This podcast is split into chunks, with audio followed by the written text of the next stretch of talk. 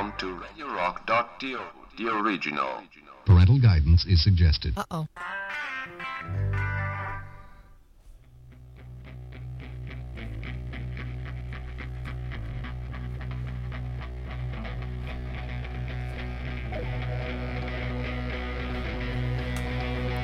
Stefano Santoni presenta la Rock and Roll Time Machine. E infatti eccoci qui. Ben trovati, ben ritrovati amici ed amiche di Radio Rock.it Original, ben trovati da parte di Stefano Santoni per quella che è una nuova puntata, un nuovo episodio di questa eh, sorta di macchina del tempo del rock and roll che ci porterà avanti e indietro appunto nello spazio nel, e nel tempo per andare a riscoprire le storie, le tante, le mille storie di cui eh, il rock and roll è assolutamente costellato. Nel, nei primi due episodi abbiamo visto ehm, diciamo la gestazione complicata, difficile da parte di Pete Townshend dell'atteso seguito di Tommy che all'inizio sembrava un fallimento e poi si è rivelato essere uno degli album più, più belli, più fortunati, più riusciti della storia dei The Who, ovvero sia Who's Next. Nel secondo episodio abbiamo in qualche modo riabilitato ecco, le sorti del, del marchio Chicago che era un po' troppo, eh, come dire, fermo su una sorta di, eh, di, di, limbo a cui veniva associato, ovvero sia il marchio infame del, della ballatona pop. E soprattutto abbiamo eh, ripercorso la storia di un eh, enorme talento come Terry Cat che ci ha lasciato, come avete sentito, per uno stupido gioco. Questo è il terzo episodio, diciamo anche del nuovo corso della Rock and Roll Time Machine perché come voi sapete all'inizio in maniera molto ottimistica avevo pensato di fare una sorta di episodio per ogni anno del rock and roll a partire da quello che da molti è considerato una sorta di anno zero della musica, ovvero dal 1967. Poi, come detto, si è rivelata una cosa un po' troppo, ecco come dire, complicata, ma le mille storie del rock and roll mi sono venute in soccorso. Come detto, la storia del rock è anche costellata da artisti, da gruppi che sono arrivati veramente a tanto così dal successo. Alcuni lo hanno inseguito e non lo hanno mai raggiunto per colpe effettivamente non loro, altra invece per pura indole autodistruttiva. Ecco, le storie dei cosiddetti perdenti, perché poi non è neanche detto che lo siano davvero, uh, mi ha sempre totalmente affascinato e coinvolto. E chi risponde meglio a questi requisiti di un gruppo?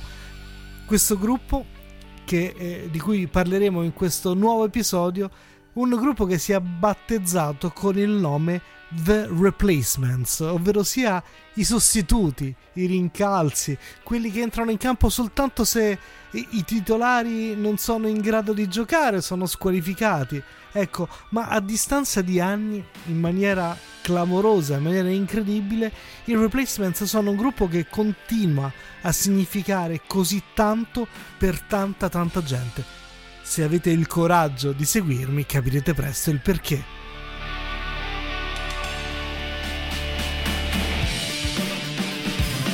Siamo a Minneapolis. Minneapolis è una città degli Stati Uniti situata nella parte sud-orientale del fiume Minnesota, un fiume che si adagia poi lungo le sponde del Mississippi poco a nord della confluenza con il fiume che porta appunto il nome dello stesso stato. Con la vicina capitale dello stato del Minnesota, perché eh, Minneapolis non è la capitale, la capitale è St. Paul, ma le due città sono talmente appiccicate che formano la cosiddetta area metropolitana delle Twin Cities, ovvero sia delle città gemelle. Sono addirittura la sedicesima area metropolitana più popolosa degli Stati Uniti, con una popolazione complessiva di oltre 3 milioni e mezzo di abitanti. Ma la cosa curiosa è che se associamo in musica il nome Minneapolis con uh, molta probabilità un, i, i, primi nomi che vengono in mente sono due. Uno è naturalmente Prince per un pubblico chiamiamolo così generalista ma comunque Prince ha fatto eh, tante cose molto molto belle. E invece per gli amanti di un certo tipo di rock probabilmente gli Husker Du eppure i replacements che a Minneapolis hanno vissuto una sorta di dualismo di derby con gli stessi Husker Du sono stati i primi ad avere un contratto discografico e addirittura i primi a firmare per un'etichetta major, bruciando sempre sul tempo proprio gli Husker Du, il trio con cui giocava questo sanguinoso derby, almeno questo prima che il loro motore andasse completamente fuori giri e quando è andato il loro motore fuori giri proprio nel momento in cui sembrava almeno sembrava che per i replacements il traguardo della vera popolarità fosse lì in fondo al rettilineo quasi a portata di mano.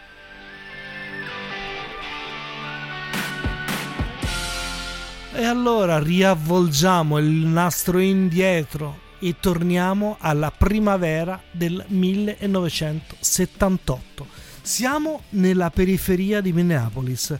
Robert Stinton, per tutti Bob naturalmente, ha appena 18 anni e fa il cuoco per sbarcare il lunario la sua adolescenza non è stata certo facile, in qualche modo segnata da un patrigno, ecco, non propriamente benevolo, se vogliamo usare un eufemismo, la cui influenza nefasta ha fatto sì che Bob passasse più tempo del dovuto in riformatorio per i suoi accessi di rabbia.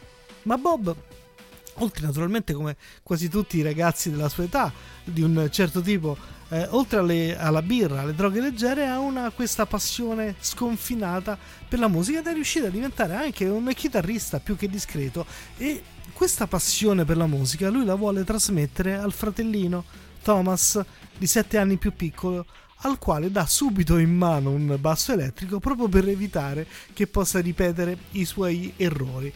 La prima band dei fratelli Stinson prende il nome di Dog Breath e vede i due insieme all'amico di Bob Robert Flemel e al batterista Chris Mars eseguire delle cover a volume clamorosamente alto di Yes, Aerosmith, Johnny Winters, il tutto naturalmente facendosi tutto tranne che amici i loro vicini di casa. Ma la leggenda, perché la leggenda è una cosa bellissima, vuole che un ragazzo di poco più grande di loro, una serata, una calda serata del settembre del 79, si soffermi vicino a un cespuglio, così 4-4, per ascoltare proprio la musica che proveniva a volume clamoroso dal seminterrato dei fratelli Stinson. Quel ragazzo si chiamava Paul Westerberg e pur non venendo da una famiglia disgregata come quella degli Stinson, ha da parte sua eh, da una parte la rabbia repressa di anni di scuola cattolica, ma dall'altra parte lui invece ha anche una discreta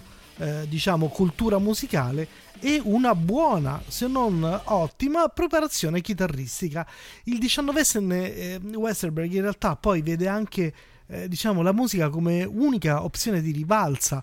Eh, perché lui ha tra l'altro anche un problema di curvatura permanente di un dito della mano, una curvatura, un, una sorta di sindrome chiamata clinodattilia, che ne ha gioco forza modificato lo stile chitarristico.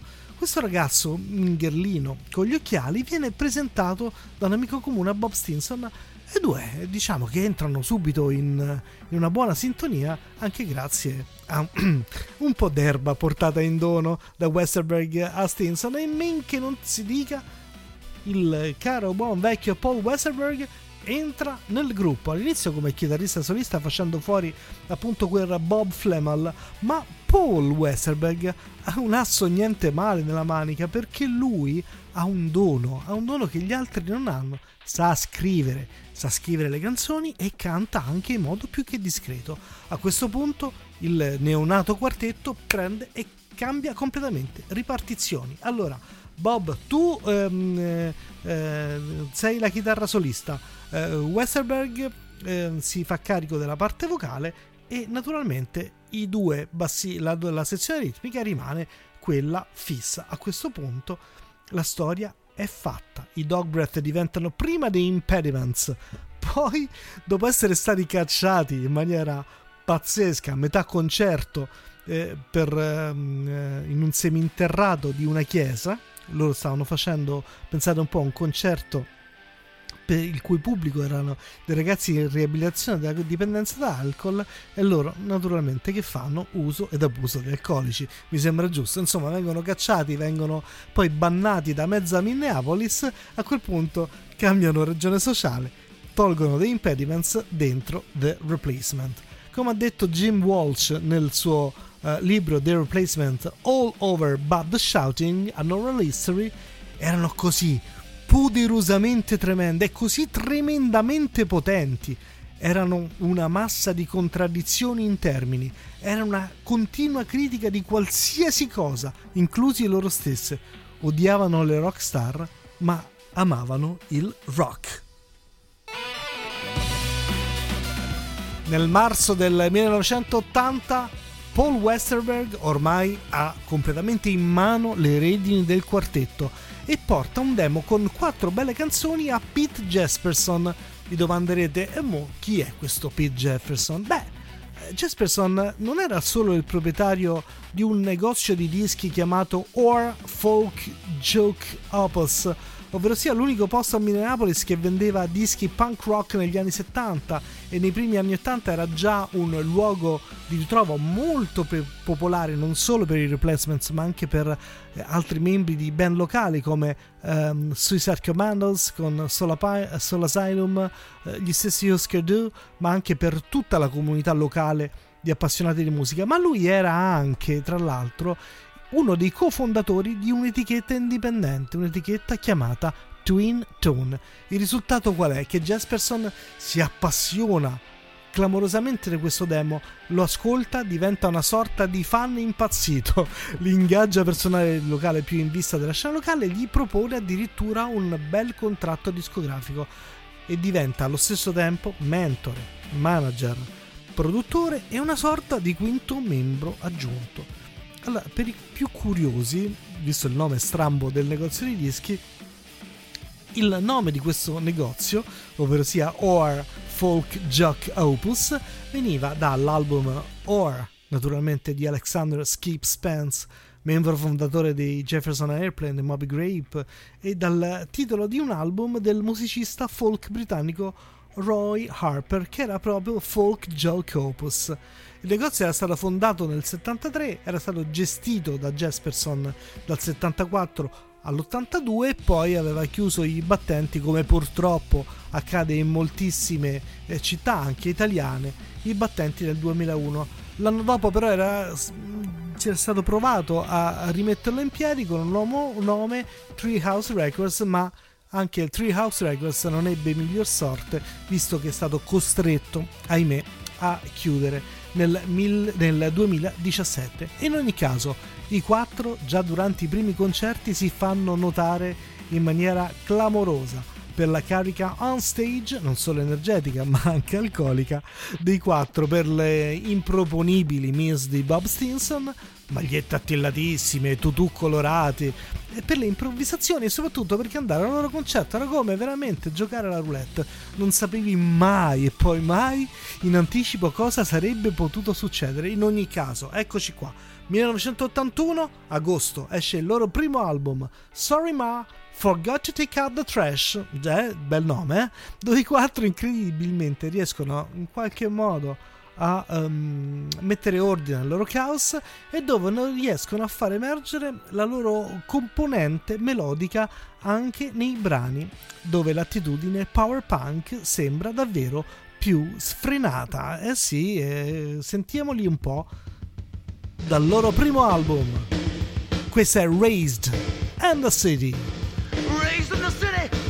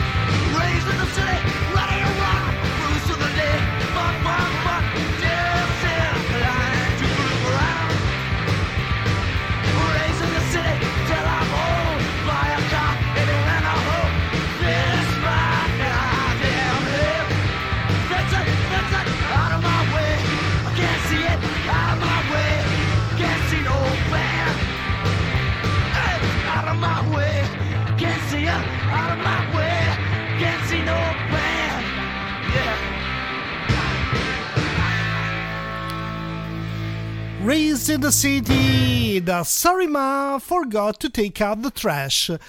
La capacità empatica di Westerberg farà la differenza perfino rispetto ai dirimpettai Husker Du di, di, con cui, come abbiamo detto, ci sarà una rivalità di quelle proprio clamorose, anche se da indiscrezioni anche qui la leggenda vuole che eh, tramite sempre il solito Jesperson, Bob Mould, Paul Westerberg erano soliti ritrovarsi qualche volta insieme a bere ed ascoltare musica. Insomma, le loro comunque erano canzoni composte e suonate dai marginati per altri emarginati, come questo secondo estratto da Sorry Ma Forgot to Take Out the Trash, il primo album degli Ray Replacements. Questa è Taken a Ride, The Replacement.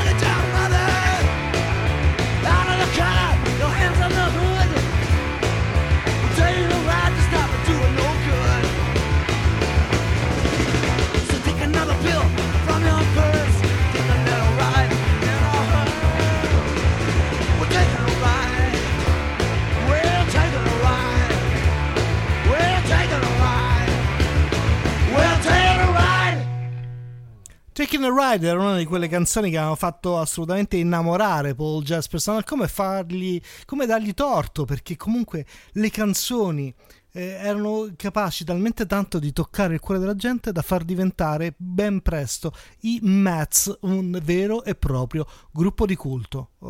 Ops, ho detto Mats, vero? Beh Ehm, per chi non è addentro proprio alla storia dei replacements, Mets è il nomignolo con cui i fan si riferivano e tuttora si riferiscono affettuosamente alla band. Era un soprannome nato come troncamento di una eh, storpiatura che pare che una volta sia apparsa sulla locandina di uno dei loro primi concerti, dove erano apparsi appunto non come The Replacements, ma come The placemats. A quel punto era, il gioco è stato facile, si, tron- si troncava il placemats, si diventa mats e loro sono diventati poi per i loro fan mats per sempre. In ogni caso, visto che il successo di critica e pubblico dell'esordio fu davvero notevole, i Mets, da da ora in poi li chiameremo così, eh, pubblicano a stretto giro di posta prima un extended play nel giugno dell'82, poi il secondo album. L'extended play, chiamato Stink, mostra in maniera notevole il loro, il loro lato più sporco e più panchettone. E allora andiamoci ad ascoltare. Questo è proprio Kids. Don't Follow. We can, if you all just grab your stuff and leave, there won't be any hassle. Un'empatia viscerale, è quello che suscitavano. I your che soprattutto dal vivo, e ne parleremo con abbondanza di particolari, non sapevi davvero cosa aspettarti. Kids, Don't Follow, d'Alexander Play Stink.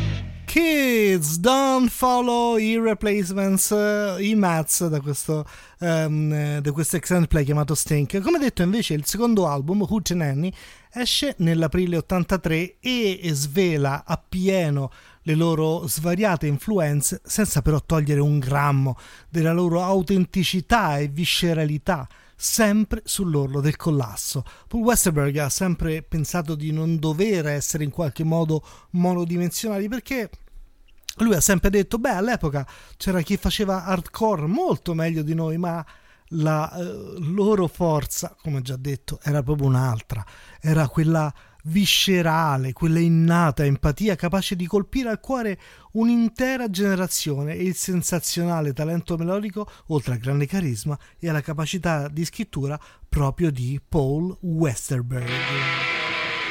Da Hootenanny, questa è Color Me Impressed. Everybody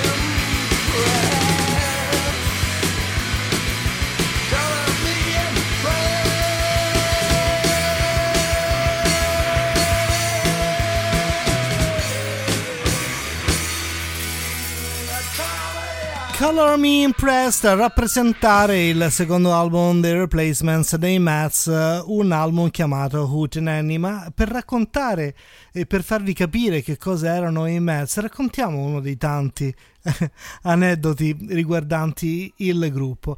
Allora, diciamo che i quattro non avevano uno splendido rapporto, anche qui per usare un eufemismo, con il coproduttore di Utenenny, un personaggio chiamato Paul Stark.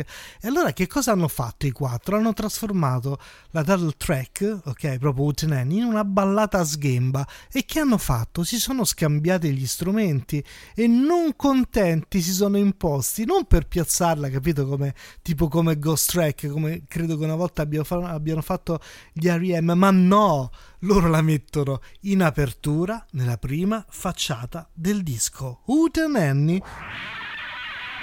con i quattro che si sono scambiati gli strumenti tanto per cercare di suonare nel modo peggiore possibile con un brano messo proprio in apertura. Uten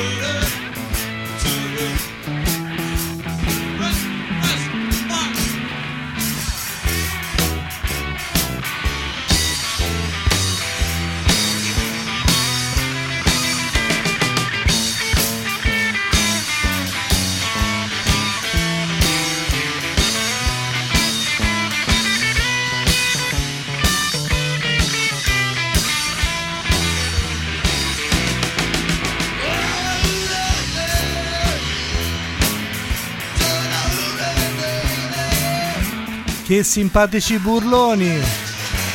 Uccianane!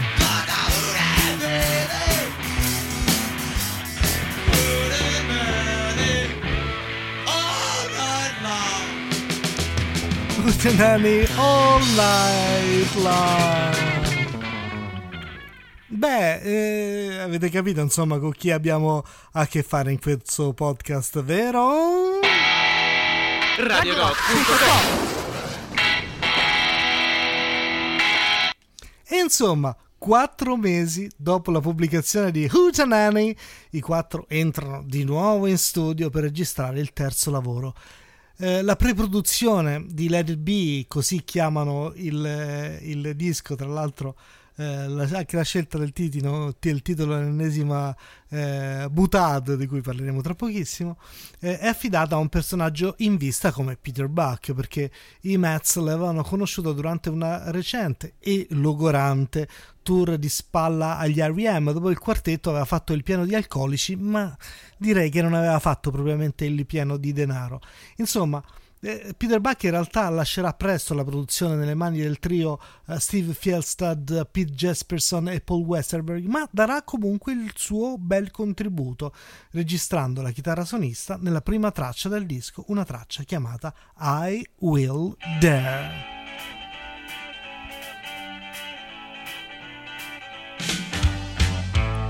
Disco considerato da molti forse il migliore, uno dei migliori della band. Questo è proprio il primo brano, come detto. I Will Dare.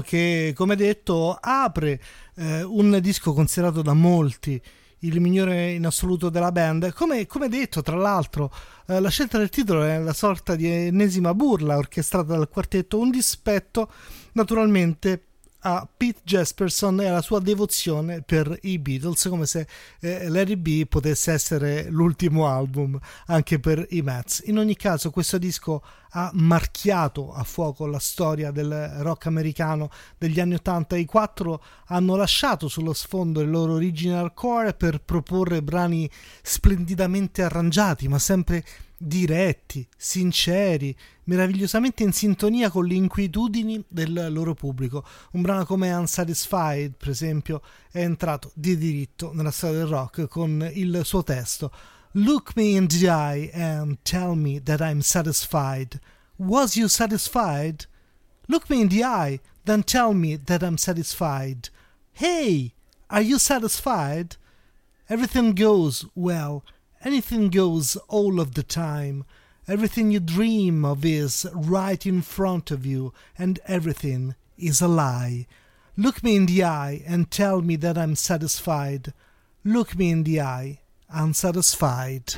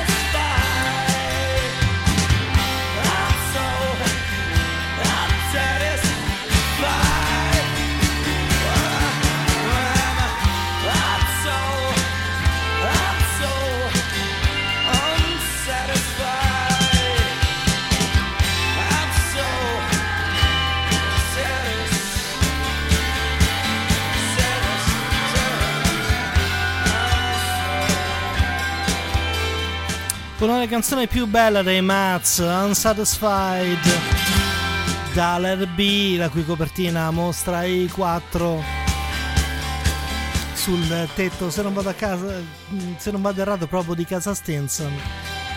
In ogni caso sono tantissimi eh, gli aneddoti legati al gruppo, ma soprattutto, come abbiamo detto in apertura, alle esibizioni dal vivo che il loro manager amava dire che erano come i fiocchi di neve, non ce n'erano uno, due uguali.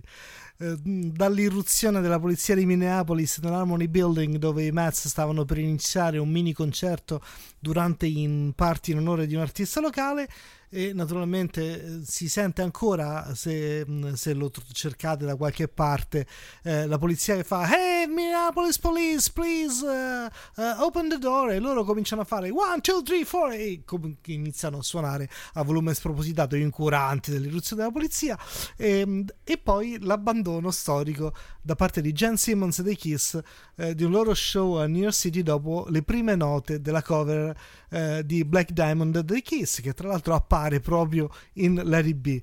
Poi ci sono stati eh, mille concerti in cui sono stati più i brani iniziati che quelli finiti.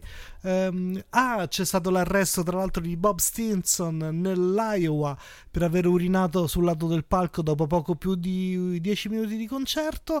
Eh, degli altri ve ne parlerò dopo quest'altro brano bellissimo, sempre tratto dalla DB, chiamato Answering Machine.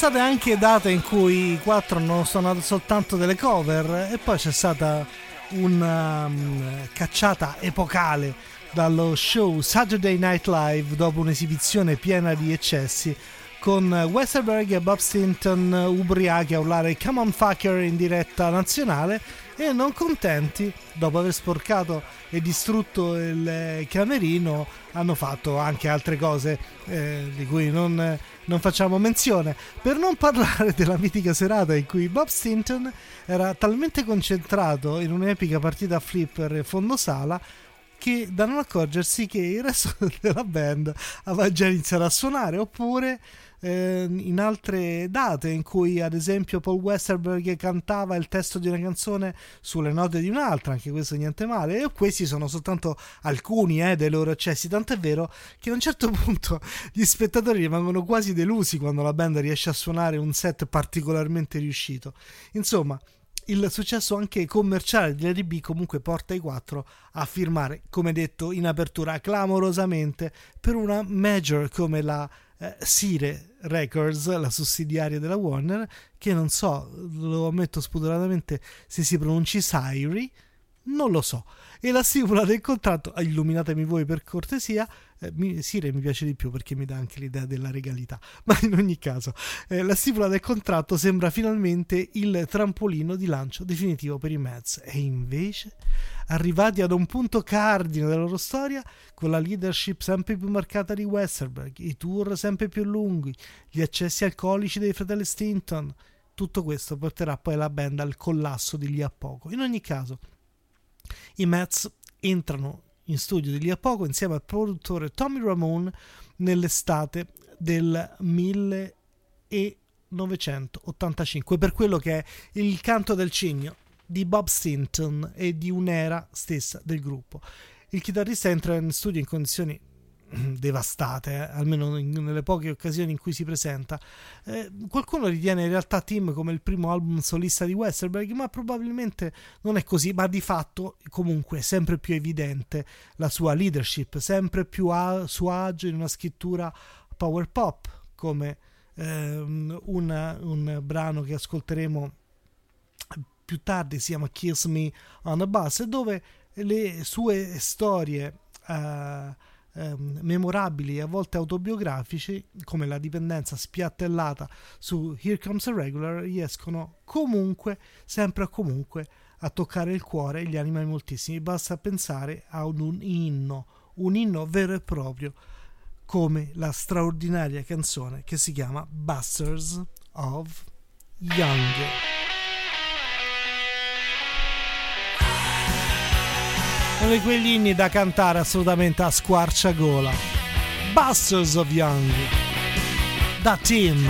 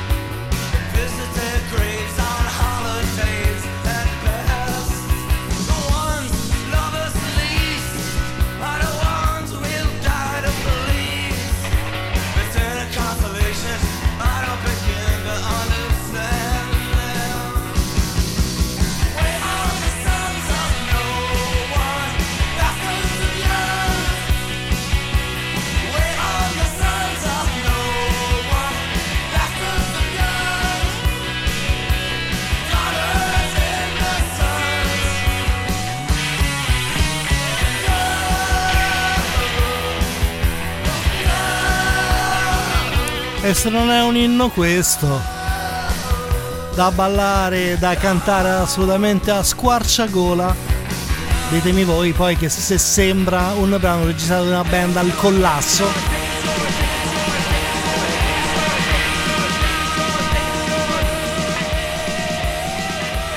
Parlavamo anche di scrittura power pop e allora eh, sentite un po' questa Kiss Me on the Bus, l'avevo promesso.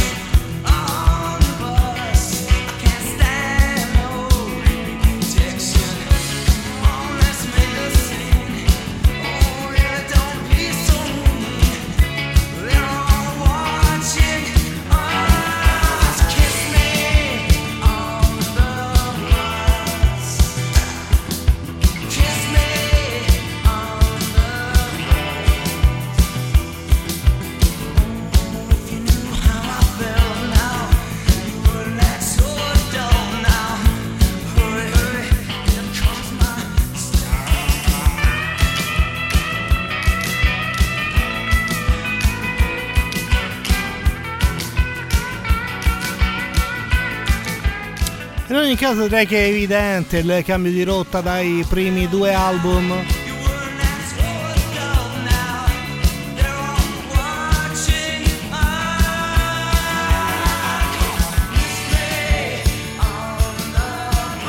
E anche la leadership di Westerberg.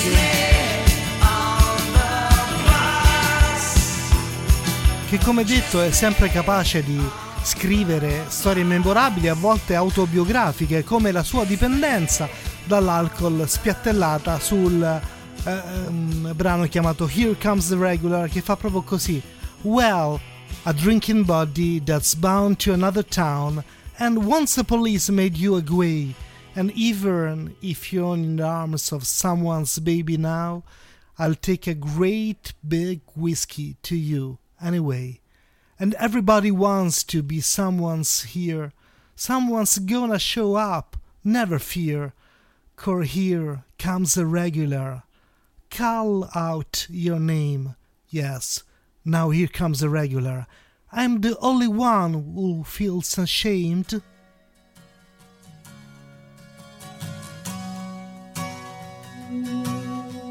Non è sicuramente l'unico a sentirsi in un certo modo, a vergognarsi. Well, a person can work up a mean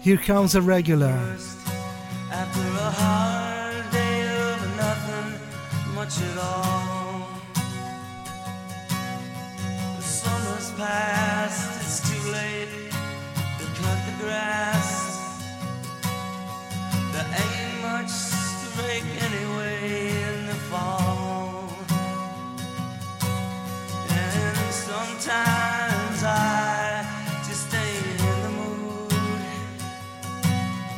to take my place and back for mouths. You're like a picture on the fridge, it's never stocked with food. You used to live at home, now I stay at the house.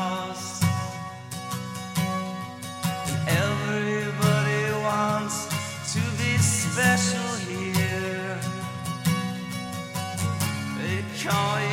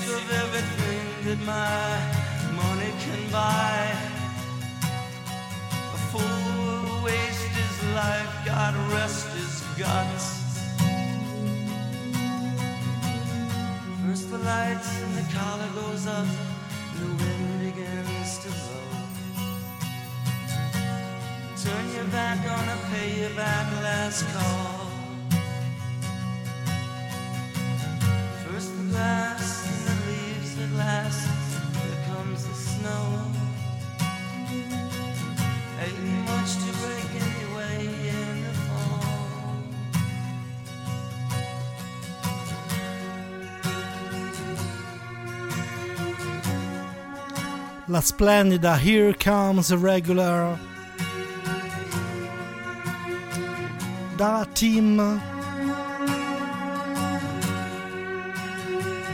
quarto album di Replacements è l'ultimo di, un, eh, di una fase del gruppo perché ehm, come abbiamo detto Bob Stinson quelle volte che si era presentato comunque in sala di incisione non era in grado di suonare in eh, maniera eh, quantomeno decente.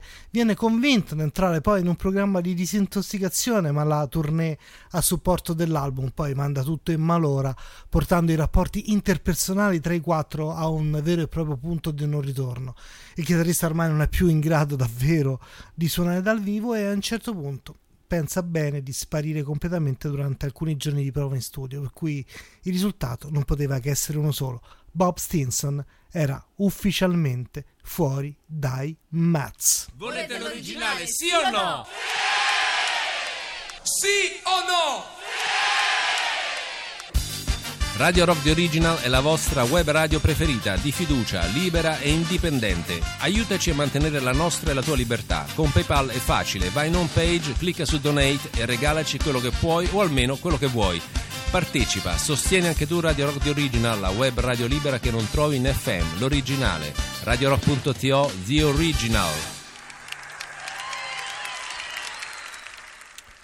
Insomma, nonostante l'enorme perdita, i tre superstiti entrano di nuovo in studio a fine 1986 per le registrazioni del nuovo album intitolato Pleased to Meet Me, album che viene pubblicato poi nell'estate dell'87.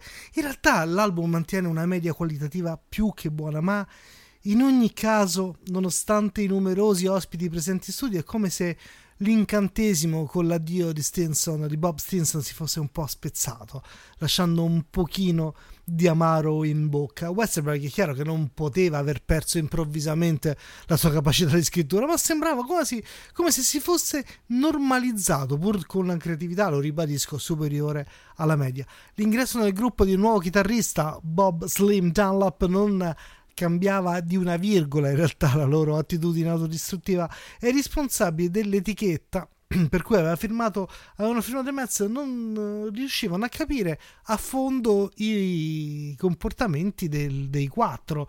Eh, eh, non so se avete presente, no? Il famoso detto: Oh, ma ci fai o ci sei? Ecco, i responsabili dell'etichetta pensavano che i Mets ci facessero.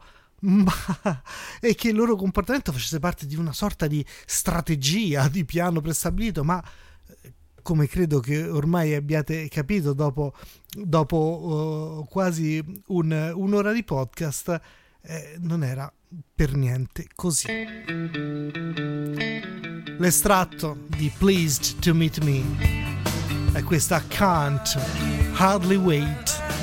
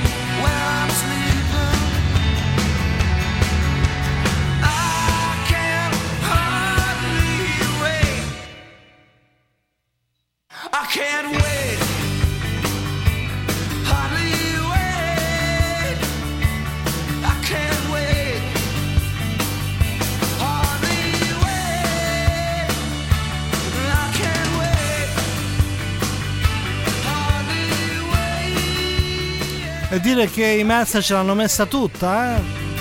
Questa Can't Hardly Wait, brano finale dell'album Please to Meet Me, c'è addirittura la chitarra di Alex Hilton, uno degli idoli di Paul Westerberg. E quella sezione fiati formata da eh, Andrew Love al sax tenore e Ben Coley alla tromba, eh, mh, eh, più conosciuti sotto il nome di The Memphis Horns, un duo che ha suonato con eh, Otis Redding, con Elvis Presley, con Al Green, poi anche in tempi più recenti con Peter Gabriel e anche con gli U2 di Rattle and Hum. Insomma, eh, Westerberg ce la mette davvero, davvero tutta, ma il risultato non è poi così entusiasmante. In ogni caso, nel febbraio del 1989 esce il sesto album in studio, registrato a Los Angeles, intitolato Don't Tell a Soul. Appesantito però da una, una produzione non proprio all'altezza, paradossalmente diventa l'album più venduto del gruppo e I'll Be You, il singolo estratto, entra per la prima volta nella loro storia nella Billboard Hot 100, piazzandosi addirittura al numero 51. Eh, pensate un po', questo brano qui, eh? Quello che stiamo sentendo in sottofondo. I'll Be You. I replacements di Don't Tell a Soul.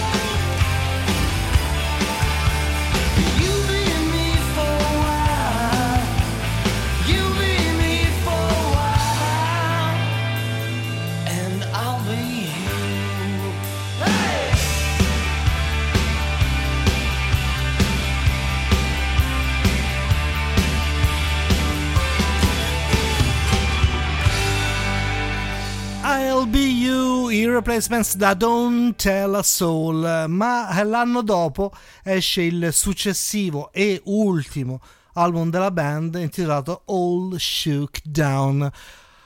Il disco è pieno zeppo ormai di Session Man, era un disco in realtà nato originariamente come esordio solista proprio di Paul Westerberg e, e le parti di Chris Mars, Tom Stinson eh, e anche di Bob Dunlop sono veramente ridotte al lumicino. Il disco è pieno di session man e non bastano i contributi di alcuni di questi nomi altisonanti come Steve Berlin, come John Cale e anche la produzione di un personaggio straordinario, un produttore navigato come Scott Litt a tirar su una barca, una nave che ormai è alla deriva con Paul Westerberg solo al timone, tanto è vero che poi gli anni 90 iniziano, questo disco qui esce a settembre e due mesi dopo l'uscita di All Shook Down anche il batterista storico Chris Mars abbandona i replacements. Di fatto questo è un vero e proprio canto del cigno perché Dopo questo album i replacements si sciolgono ufficialmente.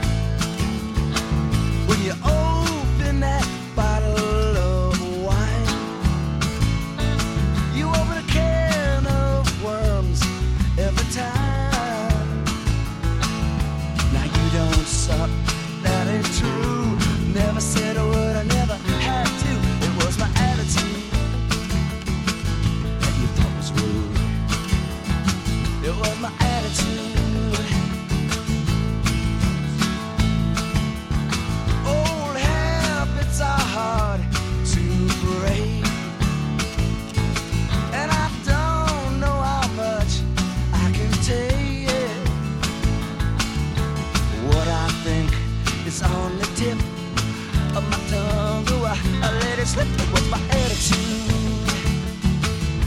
You thought was rude. Not me, it was my attitude. You thought was me. Remember.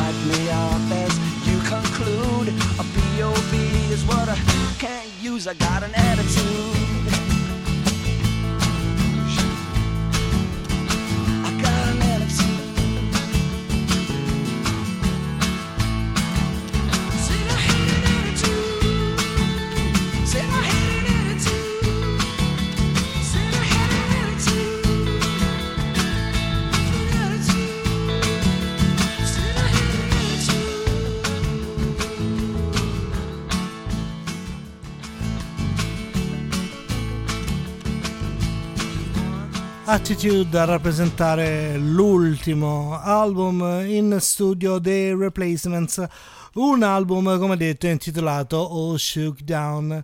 Eh, ma che succede poi ai, ai, Replacements, ai membri dei Replacements? Beh, eh, il destino di Bob Stinson in realtà è triste, è stato triste, è stato anche molto crudele ehm, dopo l'abbandono da parte del, del, gruppo che lui stesso aveva poi iniziato a formare, è tornato a fare il cuoco, ma eh, allo stesso tempo ha iniziato anche eh, purtroppo a farsi di eroina. Un figlio tetraplegico con una paralisi cerebrale, abbandonato dalla moglie. Eh, Bob Simpson purtroppo inizia a vivere come un sentatetto in cerca di una dose e morirà poi nel febbraio del 1995 a solo 35 anni talmente debilitato da non riuscire nemmeno ad iniettarsi l'ultima dose. Infatti eh, verrà trovato tra l'altro proprio eh, su una poltrona con la siringa in mano ma la siringa completamente piena. Chris Mars invece pubblicherà qualche album solista prima di dedicarsi stabilmente alla sua altra passione, ovvero la pittura, mentre il più piccolo degli Stinson, perché ricordiamo che Tommy, il bassista dei Replacements, al momento dell'album di esordio dei Mets aveva appena 15 anni, ha formato un suo gruppo chiamato Bash and Pop, non contento, ha pubblicato anche qualche disco solista e dal 1998 al 2015 addirittura ha fatto parte della formazione dei Guns N' Roses. Come era chiaro già dall'inizio, la carriera solista più luminosa è stata quella di Paul Westerberg, dal primo splendido uh, 14 Songs al notevole Seeking Gratification che si è affacciato al nuovo millennio. E ancora collaborazioni con il regista Cameron Crowe, un alter ego creato chiamato Grandpa Boy e vari pezzi poi in realtà messi in vendita esclusivamente sul suo Bandcamp. Intanto però un regista indipendente importante come uh, Gorman Bechard aveva fatto uscire un docufilm chiamato Color Me Obsessed, a film about the replacements può apparire curioso, ma in realtà non c'è nemmeno una canzone, nemmeno un video del gruppo, perché quello di, eh, di Bechard è un racconto di persone, è il racconto di come la musica dei Mets si sia intrecciata in maniera clamorosa con la vita della gente. Ognuno, più di 200 persone tra gente di strada, eh, addetti ai lavori, eh, semplici fan, musicisti, giornalisti, ha raccontato al microfono aneddoti vissuti o sensazioni, ma senza nascondere eh, momenti bui, incongruenze, eh, dove malinconie, talento, inadeguatezza, momenti di euforia e delusione, ma evidenziando, perché queste erano le grandi contraddizioni di una band come Replacements, ma evidenziando comunque quanto la musica della band sia entrata profondamente nelle loro vite.